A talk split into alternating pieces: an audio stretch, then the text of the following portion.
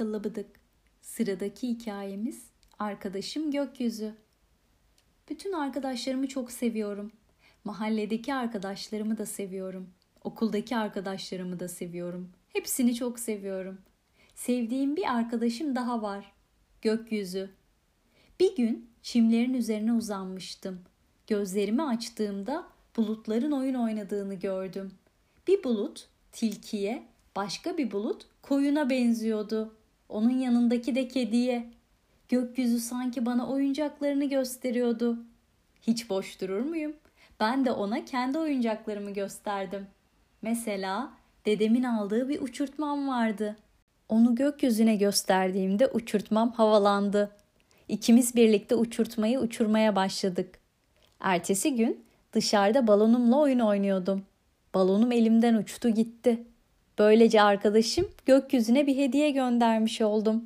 O da karşılığında bana bir hediye gönderdi. Birdenbire yağmur yağmaya başladı. Yağmurdan hediye mi olur diye sorabilirsin. Ben de öyle düşünmüştüm. Çok meraklı olduğum için hemen sordum. Yağmurla nasıl oyun oynayabilirim? Bahçedeki çukurlara yağmur suyu birikmişti. Ben de orada gemi yüzdürmeye karar verdim. Bu çok eğlenceliydi. Buna arkadaşım gökyüzü de çok mutlu oldu. Nasıl mı anladım? Yağmurdan hemen sonra bir gök kuşağı çıktı. Sanki arkadaşım gökyüzü bana rengarenk kurdeleler sallıyordu. Arkadaşım gökyüzü ile her gün oyunlar oynuyoruz. Sabah kalktığımda ona günaydın diyorum. O da bana güneşini gösteriyor. Gündüz de bulutlarını ve kuşlarını izliyorum. Gece olduğunda oynamamız için oyuncaklarını çıkartıyor. İyi de ben geceleri onunla oynamam ki. Arkadaşım gökyüzü oyuncaklarıyla tek başına oynamak zorunda. Çünkü ben akşam saat 9'da yatıyorum.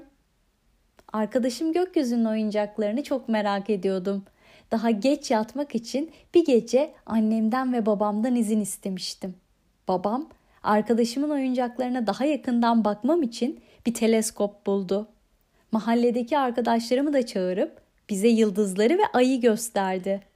Arkadaşım gökyüzü o gece muhteşemdi. Sen de gökyüzüyle arkadaş olmaya ne dersin? Bir gece ailenle birlikte gökyüzünü izlemek ister misin?''